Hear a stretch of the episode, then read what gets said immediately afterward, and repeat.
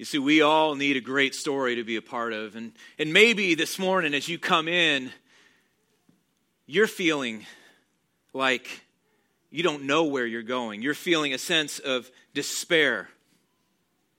Maybe you're ready to give up and you need some encouragement today. And that is the, the great story that we're called to, that is the kind of center of what it means to be the people of God, is that there is encouragement and there is something to hold on to, no matter what you're experiencing today. And at the heart of our mission, at the heart of it, what it means to be the people of God is that there is good in the world because God is in the world. God is present among us, and He's calling us to be a part of what he's doing. And that's, that's really where we start as we think of this greater story. It's the story of God. Not just something that God did many, many years ago, but what God is doing today and how the story from years ago impacts us today in this moment. So, what's that great story? As we read the scriptures, really the whole layout of the, of the scriptures is that God has come into this world. First of all, God created all things, and He created human beings. He created us for relationship, to have value and purpose. We were made in His image. And even though we got off track as we look at human history, as we lived in our own independence and tried to do it without God, God, who made the world, decided to come into the world by sending Jesus to live among us to lay, ultimately, to live a perfect life before God, to bring us back to God, and to lay uh, uh, down his life for our sin, our brokenness, our separation, which means there's restoration, there's repurposing. And God wants us to be a part of what he's doing. And that means that he has destroyed darkness and sin and all the brokenness that we experience in this world. And He's called us to start being a part of the restoration process. So that's where we begin to engage with this great story. It's a story of mission. It's a story where we're called into an experience where there's going to be challenge, there's going to be tough times, we're going to face uh, things that we don't know how to get through them. And yet, in the midst of that, God is with us. There's good in the world because God is in the world. And as we uh, put our trust in Christ, as we respond in faith, there's good in us as we participate in what God is doing. So here's what Jesus did. So we, we see through the Gospels the life of Jesus and his, his purpose, what he came for. And after his death, there was resurrection. As he defeated the power of death and sin and darkness, he called the disciples together. And what was interesting is even in that moment, there was still despair, there was confusion. His disciples, the, the women, they didn't know fully what was going on. And so the women, you know, they were at the tomb and they were filled with grief. They were devastated, but there was also joy when they saw the empty tomb. And then Jesus, you know, word got out. He called the, the disciples to come show up, and they came. It said some worshiped and some doubted. There was confusion.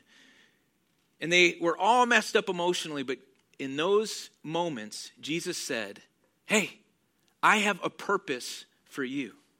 I have something that I want you to be a part of in this great story of God, the greatest story in this world.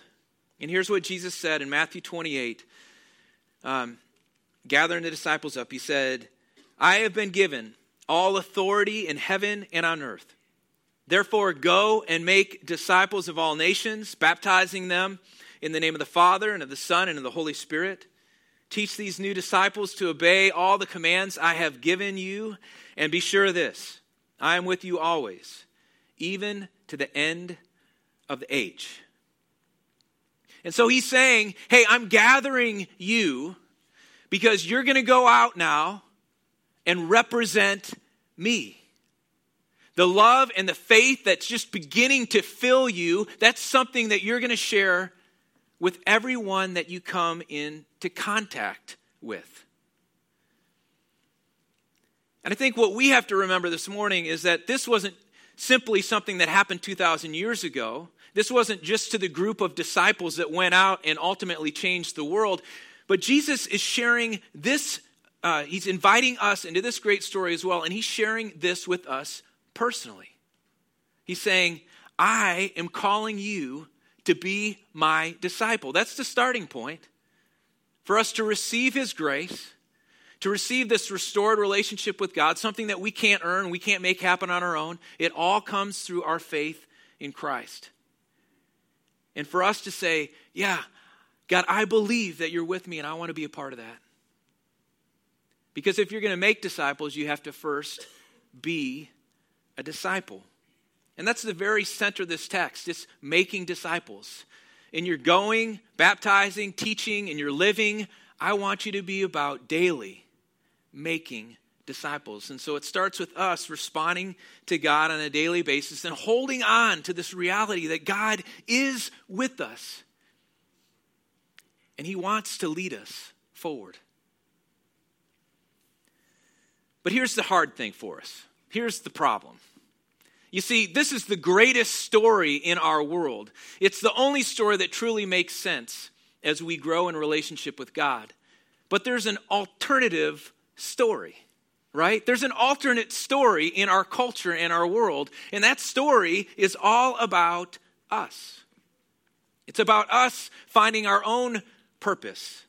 It's about our success, our, our recognition, what we can achieve in our life.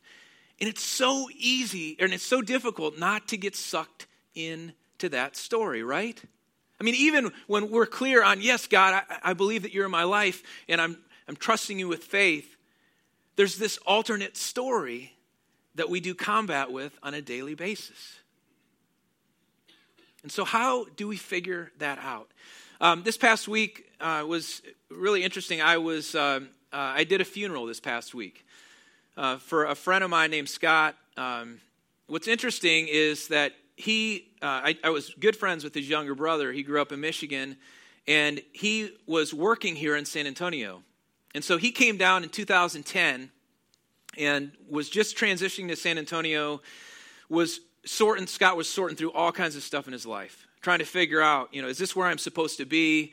You know, I've got family that's back up north. I'm here in Texas. I've got this job. I'm working long hours. I, you know, I don't know where my place is. I don't know anybody here in San Antonio. And so he stayed with us for a, uh, just a couple of weeks as he got started here.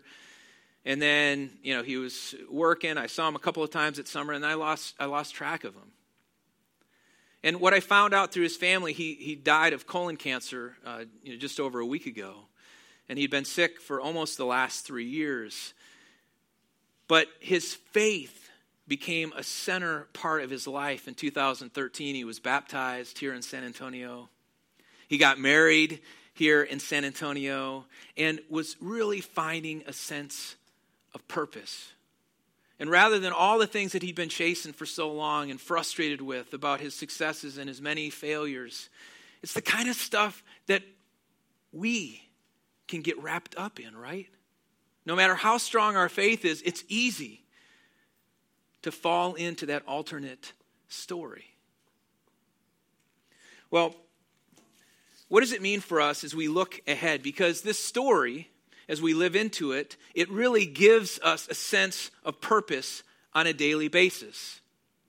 You see, the great story gives us purpose. It helps us see that there's a greater mission that we're a part of. There's something much bigger than ourselves and our small little story, right? We don't have to get lost in our own despair. We all have difficult things that we are confronted with in relationships and all that kind of stuff. But there's a greater story going on, and you and I can connect with it on a daily basis, and it gives us purpose. It gives us focus. Um, let me just share a couple things as we think about this focus. Because wouldn't it be great if we could just say every morning, I'm completely dialed in, God. I know exactly what to do. I know how to share this greater story with others. And we can start that way, right? And that's part of the reason that we're here at church because we need a community that helps us, right? Because if we're going to be focused on our purpose, we need people that are going to help us along the way. We can't do it on our own, right? That's what helps us as we get up on a daily basis and say, All right, God, I want to be a part of what you're doing. We need friends who are encouraging us. So that means we read the great story from the scriptures together, right? That's what it means to be a disciple. To make disciples, it means to be a people of the story where we help each other. We get together, we encourage each other, we, we pray for each other. We become a support to one another.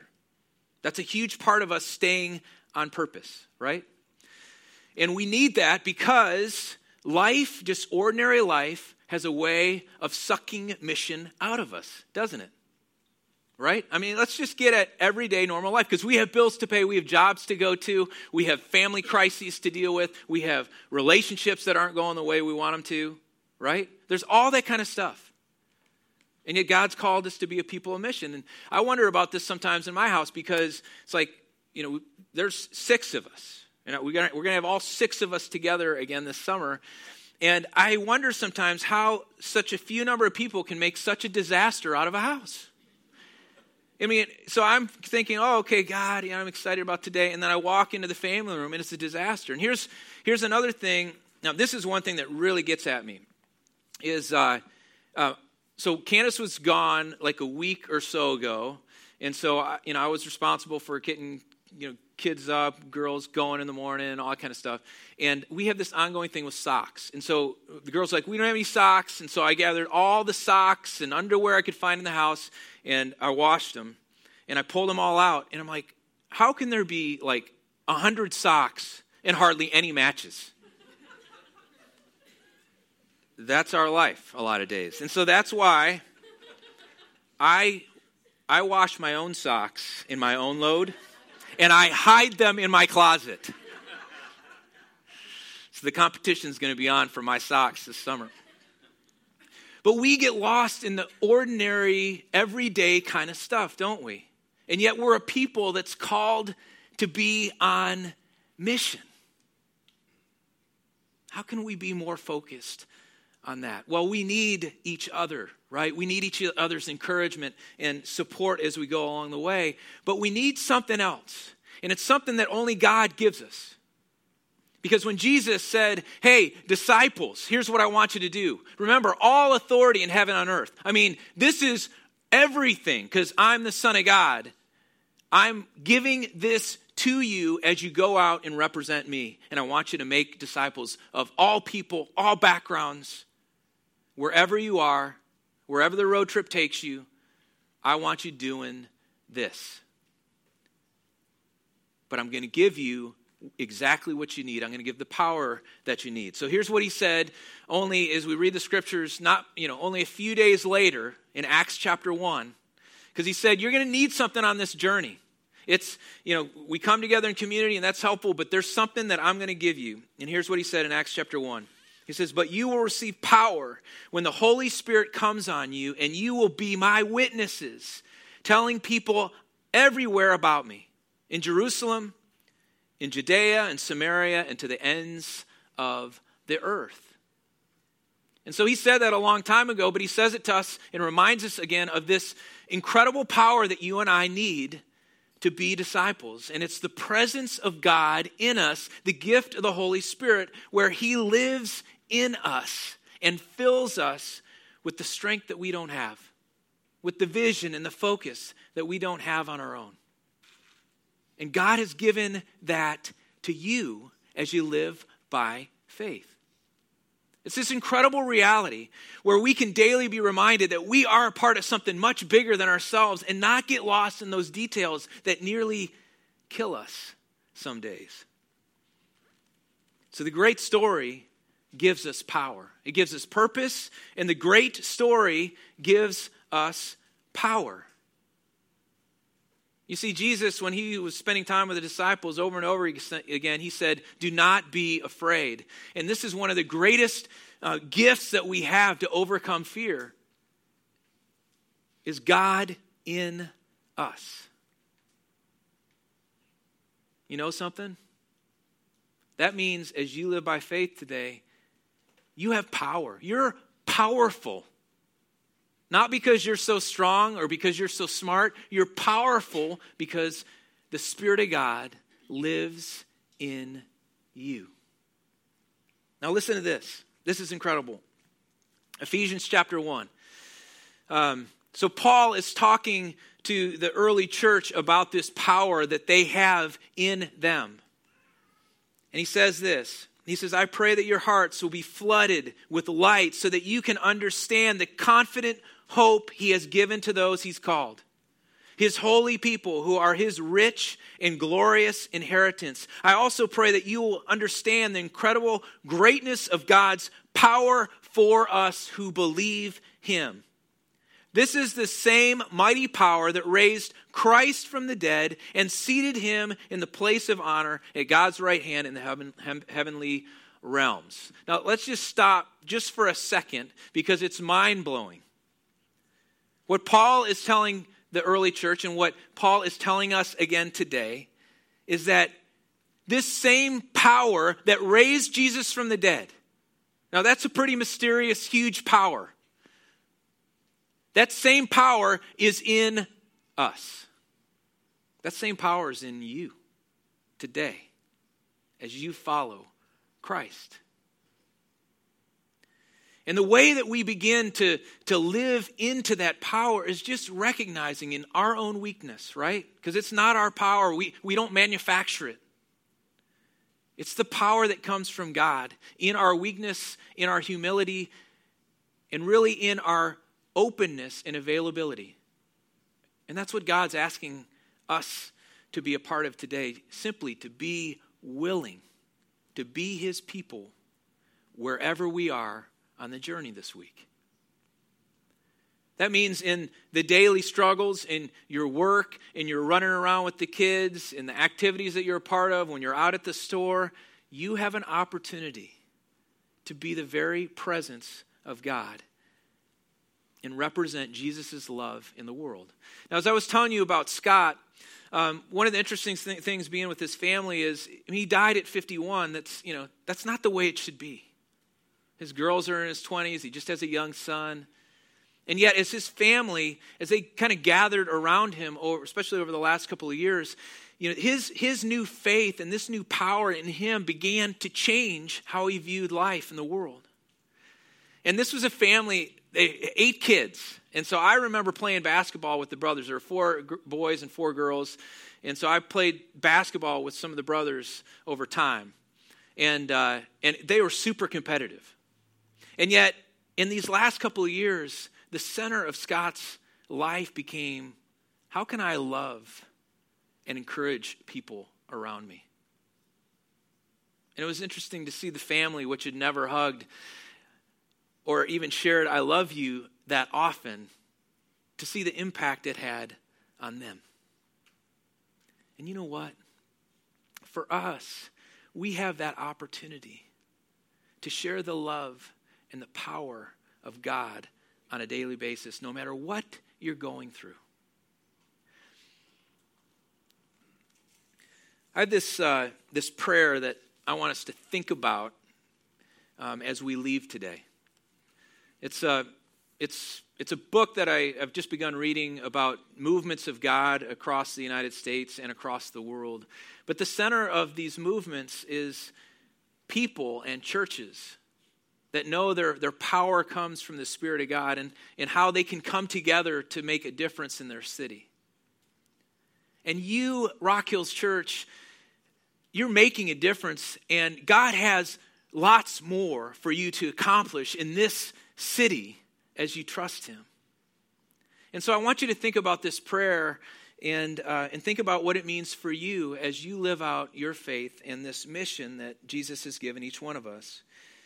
Here's the prayer God, we give you permission to completely disrupt our lives in concert with your greater purposes. We pray that you will give us courage to be fully available to you. Teach us what we need to know, tell us where we need to go, and show us whom to join in this journey of greater consequence in life. And I want to pray for you here in a moment, but that's my prayer for Rock Hills, and that's my prayer for you. is that you have a sense of this greater story that God has invited you to be a part of today. And that you'll be willing to be courageous, to share his love with whomever God puts you in relationship with. Pray with me, please.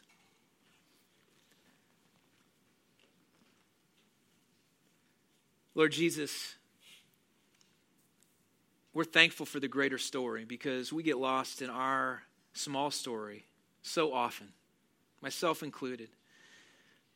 And God, we, uh, we want to be filled fully with your spirit and your power, and knowing that in our weakness, you call us to live courageously and to live with love and to share your mercy and your grace and your goodness with the people around us. And that's a, some days, that's a hard thing to do on our own, but we're not alone because you have grabbed a hold of us and you've called us to be a part of this great life where many, many people will come to faith in this city because of our faith here at Rock Hills. So, Lord Jesus, help us to be aware, to be willing. Show us what we need to know. Tell us where to go. And show us who we can walk along with. And we promise to give you thanks. We promise to give you all the recognition and the glory. And we want to celebrate what you're doing among us and around us. And we pray this in Christ. Amen.